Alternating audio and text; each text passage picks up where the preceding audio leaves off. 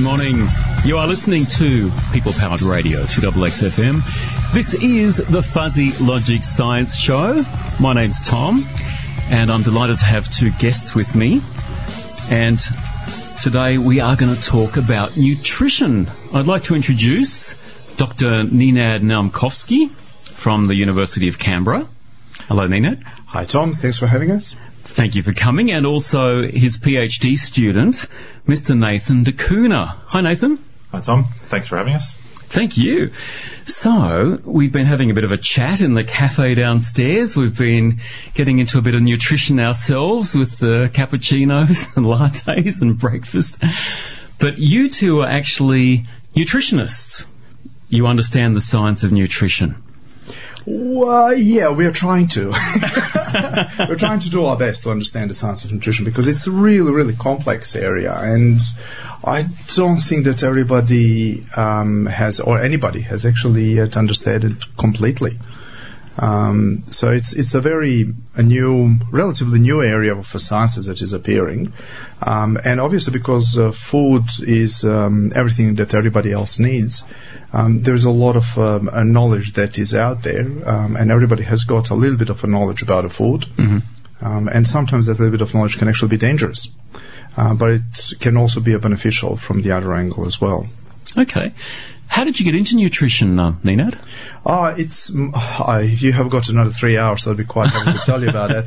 Uh, but basically, what happened was is um, I arrived in Australia back in '92 as a refugee from um, a war-torn country of uh, former Yugoslavia, and um, one of the main um, ways of getting into the country is was as a refugee you always think about the food. You're always continuously hungry. So i made decisions that i'm going to work in a restaurant as a kitchen hand and from kitchen hand became a chef and from chef um, ran my own restaurants back in the newcastle. And then from that point on i realized that there is a more to it than just um, cooking the food and serving it out to the people, and mm-hmm. uh, went to university to keep my dear wife uh, a company, um, just to, you know, seeing what is out there at university and what is uh, in that world, and then started growing interest in the food science and human nutrition and took it from there. Fantastic story, yeah. So you've had the hands-on experience and you've got the academic background now background, as well. Yes. To give you quite a good insight. And what about you, Nathan? Um, so, like uh, many young Australian Australian males, uh, I came out of high school a little bit scrawny and uh, actually took up American football. So wow, yeah. So I had to put on some muscle pretty quickly. So I got interested in nutrition that way, and I I ended up playing in the United States and getting up to about 145 kilos uh, while I was playing. 145. Yeah, so. But you're so skinny now. Yeah, so it wasn't all muscle. um, and so basically, once I stopped playing, uh, I started to really focus on my diet and, and realize the power that nutrition can bring as far mm-hmm. as giving you more energy and more focus and just making you feel and look healthier as well. Mm-hmm. Okay. No, fantastic story. So you're both nutritionists, and why do we need the study of nutrition? Why can't I just go and buy my KFC bucket and be happy? Oh, you can still do that. Um, but, you know, sometimes uh, the, the, study of nutrition is needed because it, it literally just drives pretty much everything that we do on every day, on a day-to-day basis. But it also it has a consequences not only for um, from our development perspective, but also from the things that we are going to do in the near and a far future. And on top of that, it can actually cause a consequences to um, the generations that are coming uh, away from us. So our children, our grandchildren, our mm-hmm. great grandchildren are going to have an influence. Um, and it's really important that we have got the adequate nutrition in order to maintain the healthy, not only the healthy lifestyle, because nowadays everybody has got a lifestyle rather than having a life, um, but mm. to, to, have the, the, the, healthy and, and, and more sensible approach to that concept of aging. Mm-hmm. Um, that, that we can perform and do the things for a longer period of times and more beneficial things with more energy and with more quality of enjoyment of doing what we are doing. Um, so that that is only a one angle, only a one area of why we do need a nutrition. But we also need a nutrition to actually plan the population growth, uh, mm-hmm. to to implement the changes of the ch- in, in, changes that we are seeing in the population growth and different demographics, um, to be able to maintain that health, to maintain that activity, to maintain that um, strive for a better quality of life. So it's quite a far-ranging field from what you're saying. It's absolutely, absolutely. It's a far, far-ranging field than just um, you know being concentrated on a bucket of KFC Mm-hmm. or a bucket of Macca's or whatever we're going. Not that we're endorsing any brand here, of course. No, but no, just no, no. It's uh, random it's, example. it's a random example. so, so it's obviously got a lot of impact. And is, is is nutrition? Does it relate to more than just what you eat? Is there more than that in nutrition, or Oh yes, I mean absolutely. You know, it's there's a, it's not only the what you eat, it's how you eat, who are you eating it with, when you're eating it, um, where you source the food items. I mean, when you think about a simple concept of, um, let's let's take an example of of uh, having an egg. When where does that egg? All right, you know, egg comes from chickens, but where was that uh, chicken? Was that chicken out on in a cage uh, setting, or was that chicken uh, roaming the fields and um, chipping on doing whatever the chickens do out there in the field and laying an egg? Um, but then it brings it back off when you're cooking that egg. Uh, who are you eating it with? How are you eating it? Um, uh, is it with a social event? Is it? Um, are you on your own? Um, how are you going to prepare it? What is the composition of the egg, etc., etc. So it has got a lot of uh, layers in between of rather than just having the food. So food has become um, today's food that we have got is more sort of a medium of delivering and nourishment. Um, but we also have to think about what other implications are associated with it and how we can enjoy the food better that it is. Fantastic. And that's made us so hungry we might take a short musical break at this stage. I'm with Dr. Nenad Naumovski and uh, Nathan D'Cunha as our special guests today. And if you read New Scientist, a few weeks ago there was a cover story. It was quite an alarming cover story, which was entitled Why Everything You Know About Nutrition is Wrong. So I wanted to ask my guests what they think about that headline. Is that really true? Is everything that we know about nutrition wrong?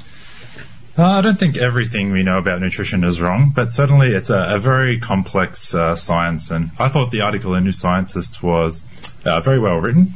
Um, it was pretty comprehensive and had quotes from some of the leading minds around uh, research study design and some of the methodological issues in nutrition research.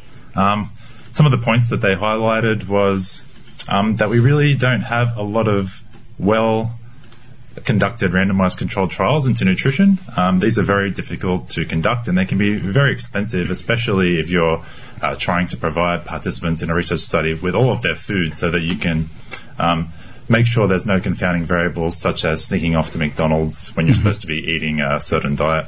Nathan, what does a randomized controlled trial actually mean? Um, so basically, what it means is uh, you have a sample size um, from a specific population. Maybe you want to study the effects of a certain dietary pattern in people that are obese or overweight. And you might recruit, say, 500 people, and you want to randomize them between groups. So whether it's the intervention or the control group, or maybe you have a couple of different interventions and a control as well.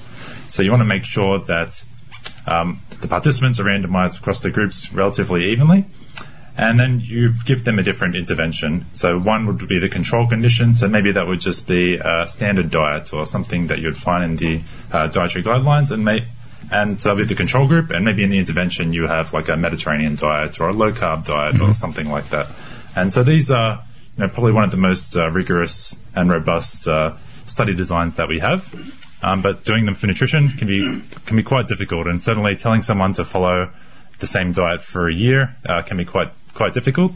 Um, there needs to be other things included, like education, maybe having dietitians advise them, and even the most rigorous studies, like I said, would actually give the food to the participants as well. And, and with those type of studies, obviously, it's really hard to push them into the general population setting because you're really trying to ask somebody to change their diet, to change their uh, food that they're eating, uh, to change the way the be- food behavior that they're actually having as well. So, I mean, just uh, speaking from the personal perspective, can you imagine if you're allocated into the group um, that is actually a, a treatment group? So you're the person that has to change the, the whole way of a consumption based on who somebody told you to, to do it. So unless you're in a different setting, unless you're in a setting such as um, uh, institutionalized setting where you have got more of a control, these type of diets actually are exceptionally hard to to implement and to monitor the outcomes. And we're relying on people often to fill out food diaries and things too, aren't we? And that has inherent problems, I guess. Oh, absolutely. Accuracy I mean, and- yes, absolutely. I mean, even filling out a food diaries is that there's always that perception that a food diaries might not be. If they are self-reported food diaries, um, we do have a tendency to um, overestimate our healthy intake and underestimate our unhealthy intake because we all know what is a healthy and what is not healthy. You know, So we leave out some of the fried chicken. we call leave some. That's right. We leave some of the fried chicken out, and we always say. I mean, I remember when we were running. We we have been running some of the trials like that back in my um, one of the old universities where I used to work at University of Newcastle. Um, we would be doing those type of interviews, and every time that I would ask the participants, "Do you have um, do you have a, a um, you know Snickers?" And they would say, "Oh yeah, I do. Um, I do eat Snickers." Okay, so what size Snickers would you have? And they would say, "Oh, I have got you know one of the smaller Snickers bars." I said, "Which ones?" And and they will show literally a small Snickers bar that looks like a mini one. Uh, but then by the time you're actually asking them, it ends up being that they're having a, you know, a twin pack, double size Snickers bar, uh, and they're classified that as a small one. So it's really that perception and reporting of the accurate food representation of what they're having. Um, it's really hard to actually get that from the self-reported reports. From the interview styles, you can actually drag that information out, but then obviously performing that interview style, it takes a long time. It's very demanding and it's burdensome for participants as well, as much as it is for researchers too. I can imagine. So, I guess in summary, what we're saying is um, there are certain challenges that we face in nutrition research, but it's still worth doing. Oh, yeah, absolutely. I mean, absolutely. It is, um, and and I may be a biased in saying here, yes, it's worth doing a nutrition research, but it's not only worth doing the nutrition research; it's worth doing a nutrition research that has got specific, um, targeted points that you're trying to apply. So rather than doing a nutrition research just because we can, it's completely wrong. Um, we can't apply the shotgun approach to nutrition.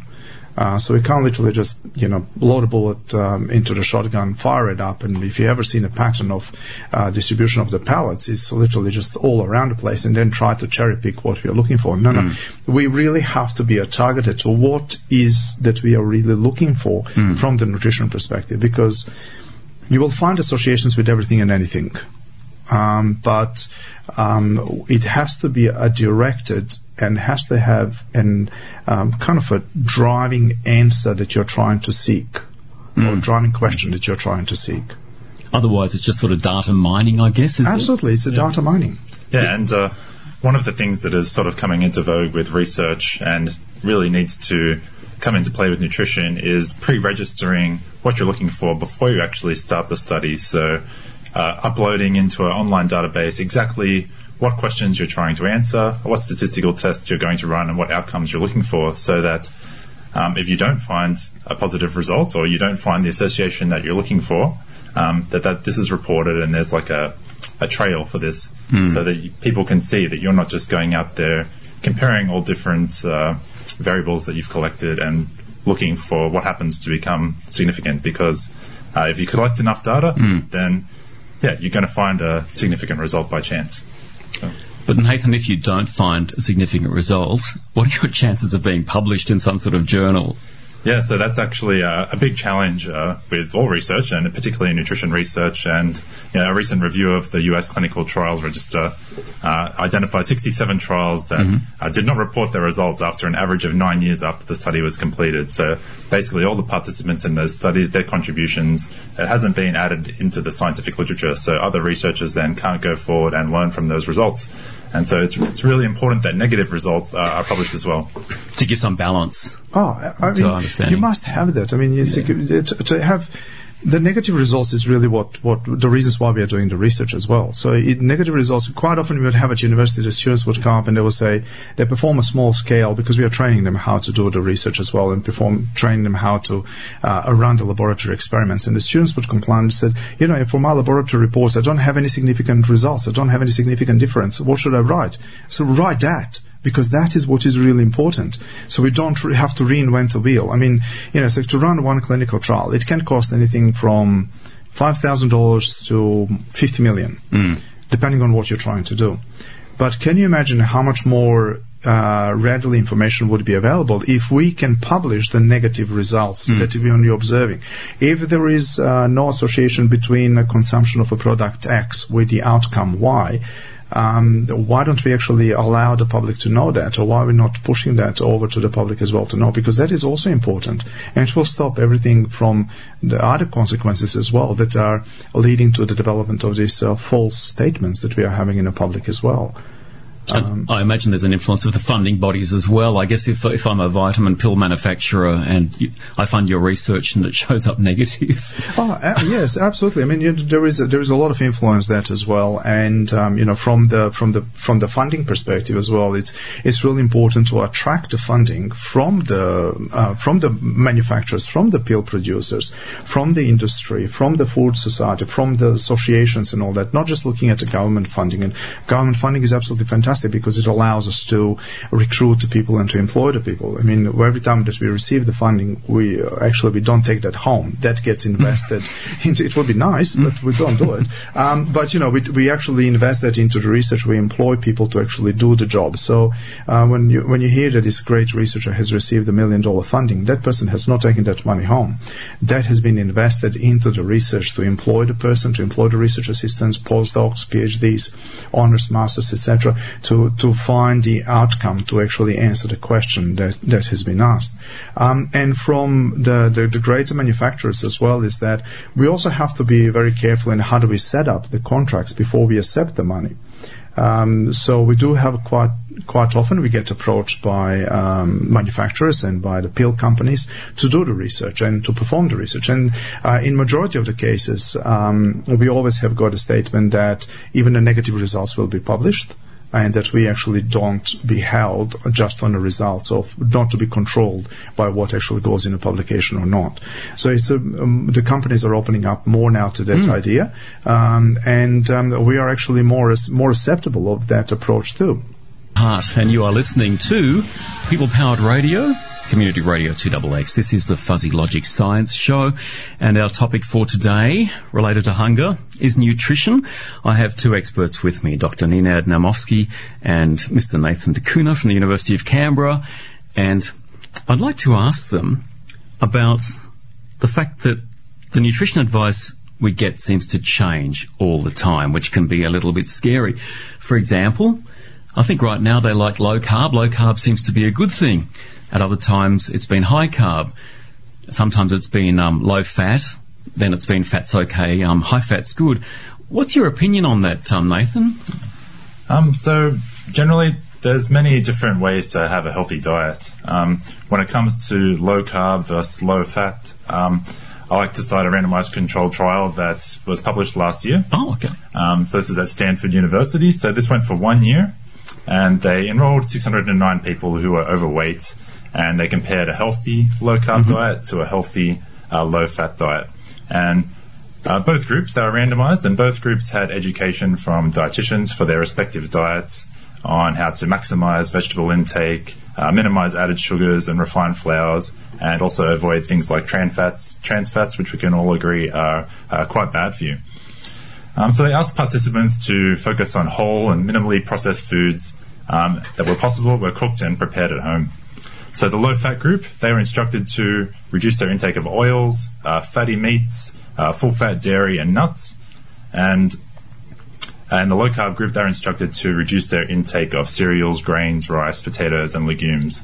So the interesting thing with this study is that after the 12 months, um, statistically, both groups they lost the same amount of weight. Mm-hmm. Um, and there was really no difference in some of their blood biomarkers. So it really just shows that it's the whole dietary pattern of eating healthy, uh, cooking your own food, preparing fresh food, and enjoying, uh, sorry, avoiding the processed foods and added sugar. These are the real keys to the healthy diet, and not necessarily whether uh, you're low carb or low fat, um, and have a preference in that sort of way. So is there almost no one answer? Is that what you mean? Exactly. So there's uh, a lot of uh, healthy dietary patterns. Um, you know, you can definitely eat a healthy vegan diet. You can eat a healthy vegetarian diet. Um, low carb Mediterranean diet, uh, dietary guidelines, of course, uh, you know, are very well supported. So there really is no healthy di- one healthy diet for mm-hmm. someone to eat, and certainly across the world, we're all eating different types of foods. Mm-hmm. Um, but certainly, some things that we can all agree on is like maximizing vegetables, um, you know, avoiding added sugars, soft drinks, and things like that, and and cooking and enjoying your food as well, like what we spoke about earlier with uh, you know the social aspect of food.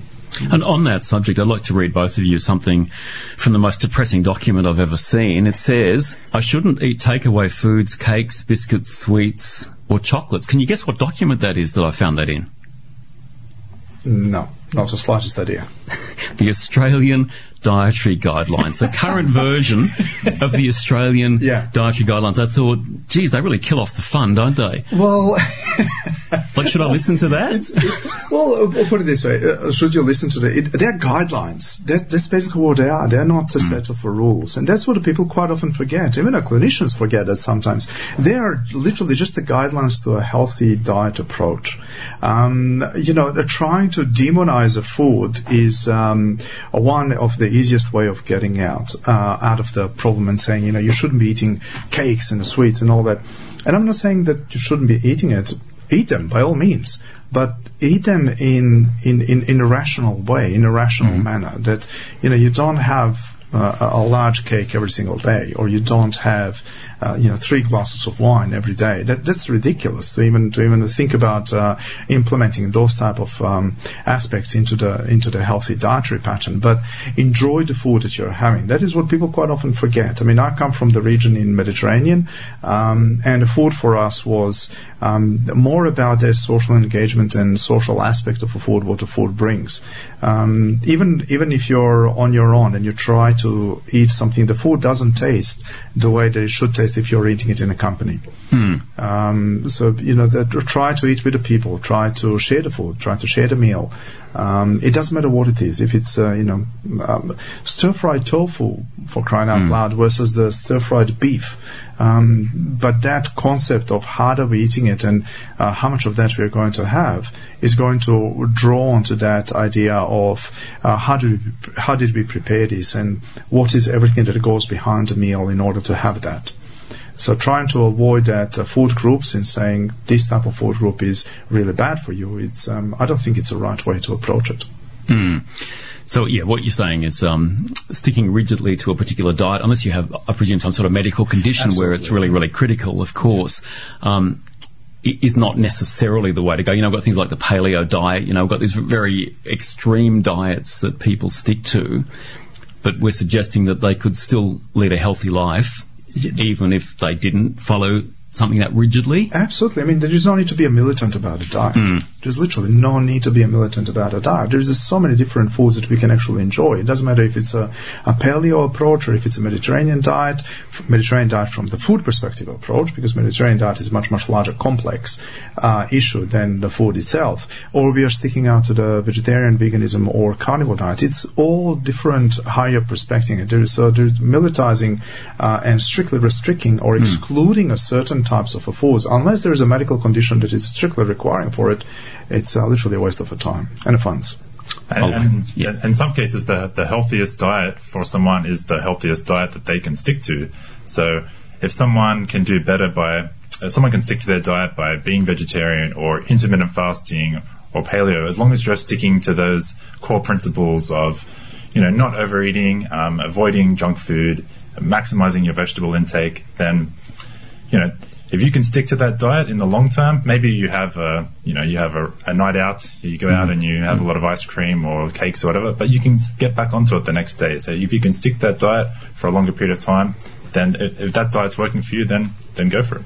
And I would just add to it one more thing as well is that we keep forgetting about the socioeconomic background of the people that are having. So for us, it's all, you know, for us, it's all, all right to say we should be eating more fruit and vegetables and, you know, we should be increasing the lean meats and lean cuts of the meat and increase some more seafood and the food and that is uh, generally described as healthy.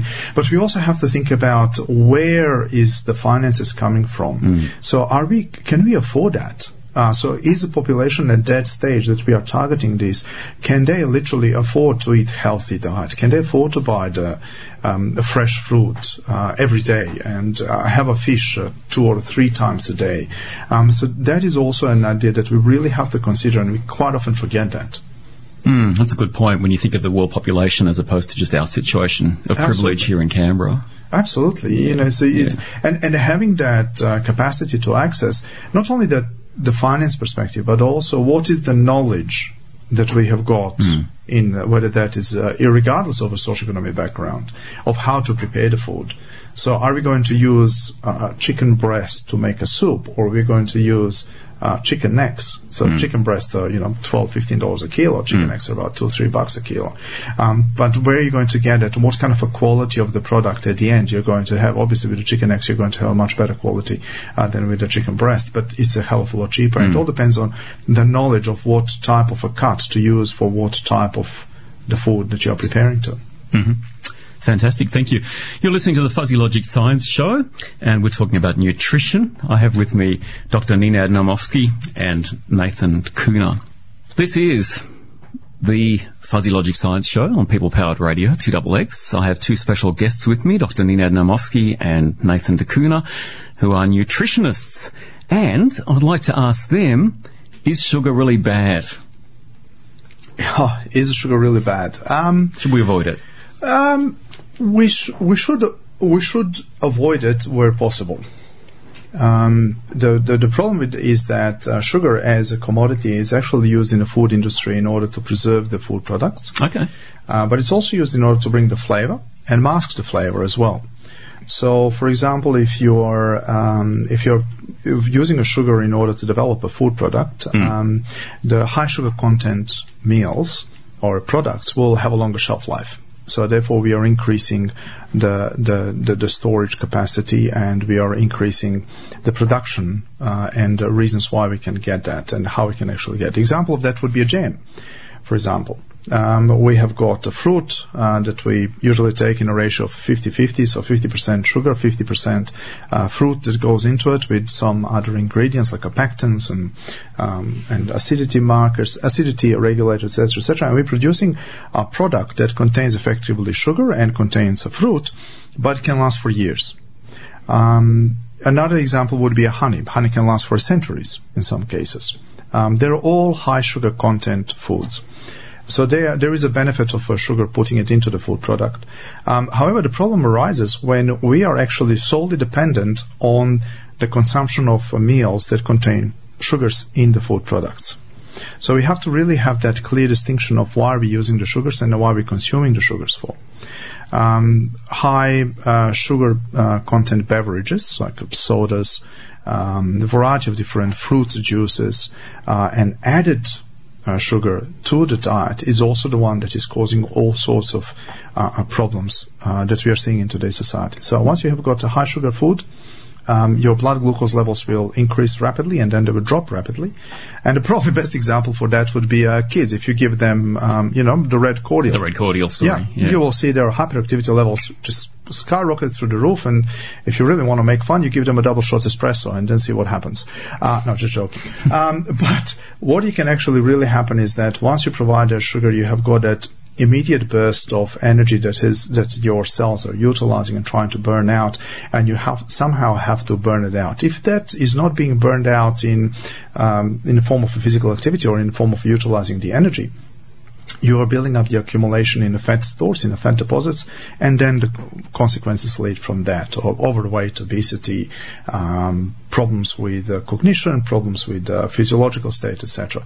So um, we really have to find a way of how can we regulate what is on today's market available, and educate the people on how much to consume that, and how much of that is required to consume. One way of doing that is to implement the sugar tax. Um, because people sometimes, uh, you really have to be uh, smacked financially in order to see that um, what you're buying is actually bad for you.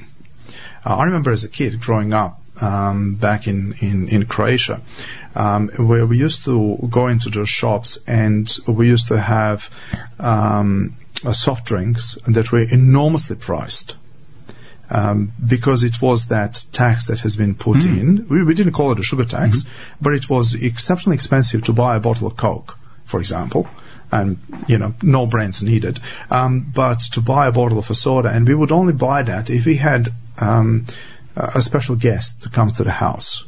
Otherwise, at home, we would have the water. Uh, or we would have the juices that we would be juicing up oranges, fruits, lemons, etc. Um, so all that has to be um, kind of regulated through uh, assisting with the education. So just by slapping the people with a tax is not going to help. But slapping the people with a tax and slapping mm. the companies with a tax and providing the educations to reasons why we're doing this, that is going to have a beneficial effect. Mm. Nathan, do you have any feeling about why sugar makes us feel so good? Um, well, you know, sugar gives us that uh, endorphin rush that makes us feel good, gives us that burst of energy. Um, but I really think we also we just need to consider where the sugar in the diet is coming from. So, yeah. are you are you getting it from fruits like a banana or an apple? Uh, where not only are you getting a bit of sugar, but you're getting fiber, you're getting vitamins and minerals and antioxidants.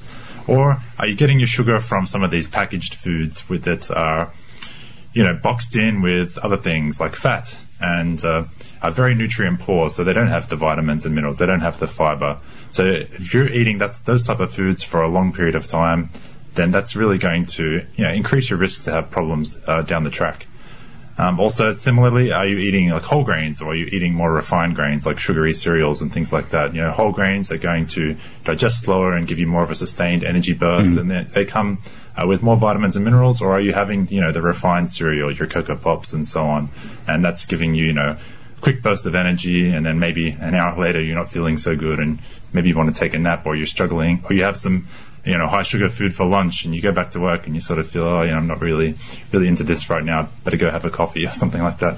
Um, mm. So it really does depend, you know, where are you getting the sugar in your diet? Are you getting it packaged with, you know, in nutrient dense foods? you're you getting your vitamins and minerals with it? Or are you just having these really nutrient poor foods that uh, aren't really giving you, your body anything uh, to sustain itself on? Mm. And also when we, when we talk about the sugar as well, is that um, there is um, a, a, theory from the anthropological perspective of why do we actually crave the, the sweet mm. foods, and um, most of the most of the foods that, or most of the toxins um, that um, are found in nature are actually rather bitter. Um, so we have ah. got this tendency to avoid the bitter foods as well. And then if you take that theory into the perspective and you apply it to the current fruits and vegetables that we're having on the market, so green leafy vegetables, majority of them, they're actually bitter. Mm. Um, and from that perspective, there is um, a, a, genetically inherited or genetically emphasized way of uh, super tasters, so bitter taste and the phenotypes. So the super tasters that, that can sense the bitter um, to a high levels. So they have got a high number of high number of bitter receptors on the tongue, and and the food for them does not taste exactly the same. Now, taking that into into the perspective of uh, we are having a quite a lot of uh, population out there that consumes the sweet foods. Um, about a 25% of the population has got that tendency to have that they are actually a bitter bitter tasters or bitter super tasters. So they can taste the foods that is a slightly bitter to a much much higher level. In order to mask that, they add a sugar to it. Uh, so, for example, if you're drinking a black coffee, um, if you're a bitter taster and I'm not, um, you might taste that coffee to be exceptionally bitter. So you might try to add two or three or four. In some cases, I've actually heard of people having a six or seven teaspoons of sugar mm. in a regular cup, just in order to mask that coffee flavor. Um, they still enjoy the flavor, they still enjoy the concept of drinking it, but it requires to be masked. So not only that it has been taken up from the how the source is coming, but also we have to look into the perspective of what we as humans uh, or the reasons why we're consuming the foods um, the way that it is. So even from the fruit perspective, um, all of the fruit that is ripe, that is ready to be eaten, is actually quite sweet. Mm. So there's the, always that uh, change in, in the behavior to we want to eat the fruit that is ripe, mm. we want to enjoy it. Um, and that could be also be drawn to the reasons why we have got tendency to consume the higher, uh, high, high sugar, added sugar content. So sugar per se is not that bad. It's actually quite good. It's quite beneficial. We do require it to a certain extent, but we have passed that extent. We have we have gone way beyond it in the population at the moment. And we're switching now from sugar to a food that has been a bit controversial through history, and it is the humble egg. And uh, sometimes they say it's good, sometimes they say it's not good. What's your opinion, guys? Um, are eggs good for you? Um, yes, they are. They I are. have to put it out there straight up. Um, there is actually, um, at the moment, there is uh, no substantial evidence to support uh, that egg consumption is uh, bad for you. The argument was based on cholesterol, wasn't it? Eggs contain cholesterol. Cholesterol clogs up your arteries. Um, therefore, eggs are bad. That's right. Um, so the, the argument was based on that. But um, eggs they do contain cholesterol.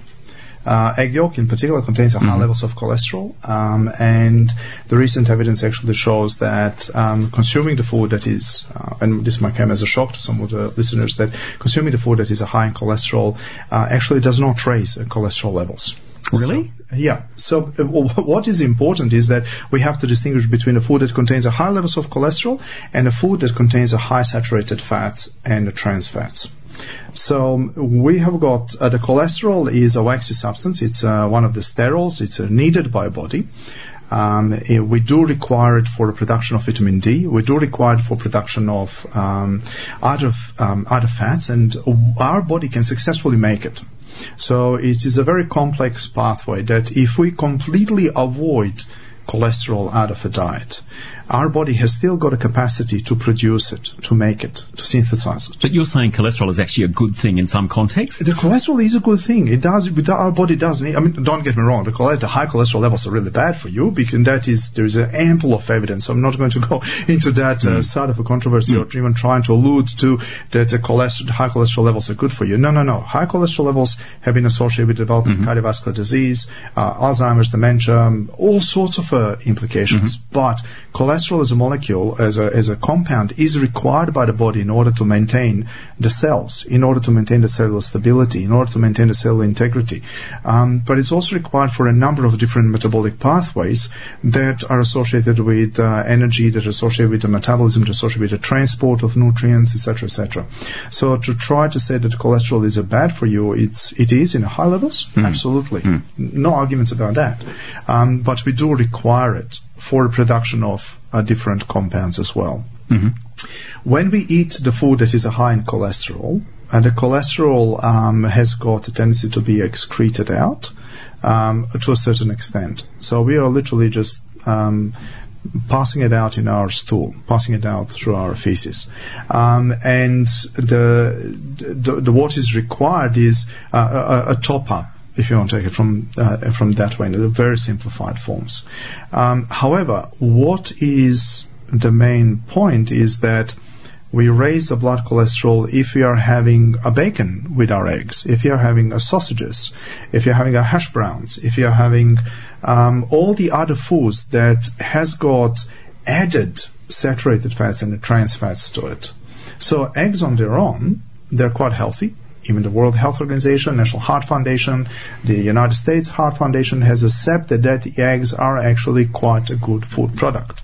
And they mm. can be taken in. And they are, mm. they deliver beyond the cholesterol, they deliver a number of amino acids, they deliver a strength. I mean, um, mm the, the, the first uh, TV, if I can remember, or the first movie protein supplement was back in late seventies, the Rocky movies. Mm-hmm. If you remember, he cracked six um, raw eggs in a cup. I got a quite story about that. Um, that was when I was a young lad um, that was our source of a protein supplement. So there was a, quite a lot of guys that would be going around before we would run down to the beach. We would crack a four or six raw eggs, mix it up, and drink it. Uh, and um, unfortunately, in the country, there was a, quite a lot of incidents of a food poisoning during that time as well.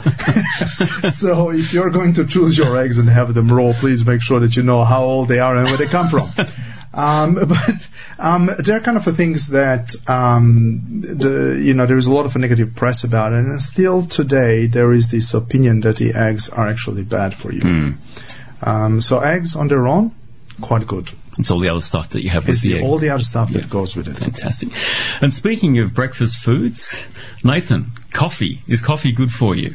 Uh, coffee is the best. Uh, I think uh, if coffee was bad for you, the University of Canberra might shut down. um, uh, but coffee, it's full of uh, nutrients, antioxidants, vitamins, and minerals, and you know even in the US, it's uh, one of the biggest sources of antioxidants in their diet.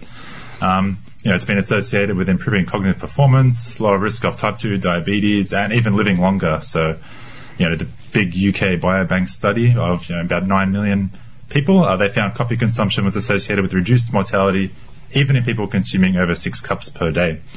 Um, but many people some people don't like drinking coffee because you know it can make them feel jittery or anxious, and and this can be due to a gene called the CYP1A2 gene, uh, which is largely responsible for metabolizing about 90% of the caffeine that's in coffee. Um, so the numbers for this they vary around the world, but you know, approximately 12% of us uh, with a certain variation of this gene uh, metabolize caffeine slowly. So most of us, uh, we met- we're intermediate metabolizers, and around a quarter of us can metabolize caffeine really rapidly. So these are probably the people that need coffee, you know, all the time. But for these uh, slow metabolizers, the the effects can last for hours, and it might help to explain why some of them uh, decide to avoid coffee. Um, but generally, I think coffee is very very healthy, and you know, I wouldn't be here without it. Thanks, Nathan. Do we know if it um, matters what kind of coffee you're drinking, uh, as a you know whether you're actually got your own beans and you're grinding the beans, or whether you're using instant or something? Do we know if there's a variation there? Oh, or? there is there is a variation, and even uh, there is a variation in uh, different uh, machines that uh, people quite often using. So, Well, the pods are very the, common the these pods, days. Exactly. So the pods are very common, and um, even machine itself will have a quite a di- quite a variation in how much of uh, caffeine has been extracted out of Mm-hmm. a pod. So one machine itself might deliver you sometimes. Mm-hmm. I don't know. I'm pulling the numbers off the top of my head, Mm. like a, maybe a, a 10 milligrams of coffee compared to um, next time that you make it, it might be 150. So there is a quite a large variation from the same machine that you're getting. Um, coffee beans themselves, they're more associated with the different types of uh, flavors and the ways that you're uh, the, the ways that you're roasting them or how they've been processed, um, rather than having um, uh, a great variation in uh, caffeine amounts that are being delivered. So a lot of the talk has been gone back into it. What is the optimal uh, temperature of extraction? How much is quantity of water is needed?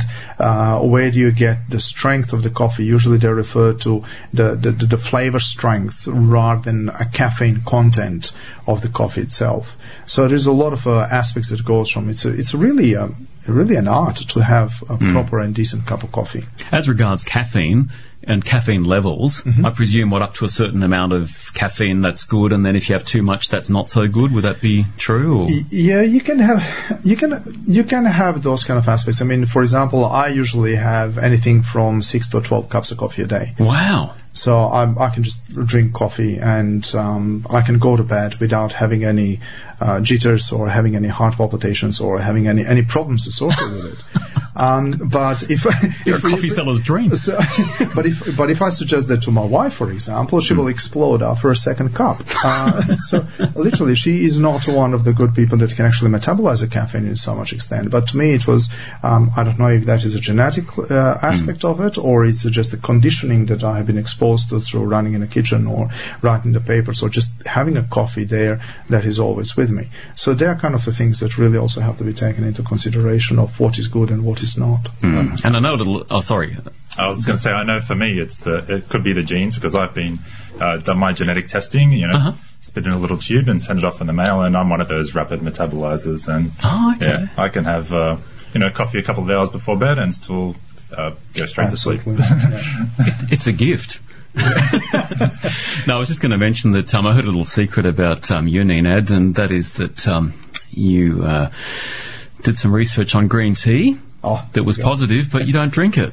Uh, yes. You're drinking coffee instead, your I 20 cups. Coffee. Oh, my 20 cups of coffee a day. But is green tea good? Yeah, the green tea is. Um, it's, it's a really interesting area because the green tea is um, it, it it actually is is a quite good uh, a beverage to have um, because a high consumption of a green tea have been associated with uh, reduction in cardiovascular disease risk factors have been associated with improvements in cognitive functioning, memory, reduction of stress. Um, um, uh, improvements in uh, metabolizing um, or burning out of fat faster in some cases, and even athletic improvements as well.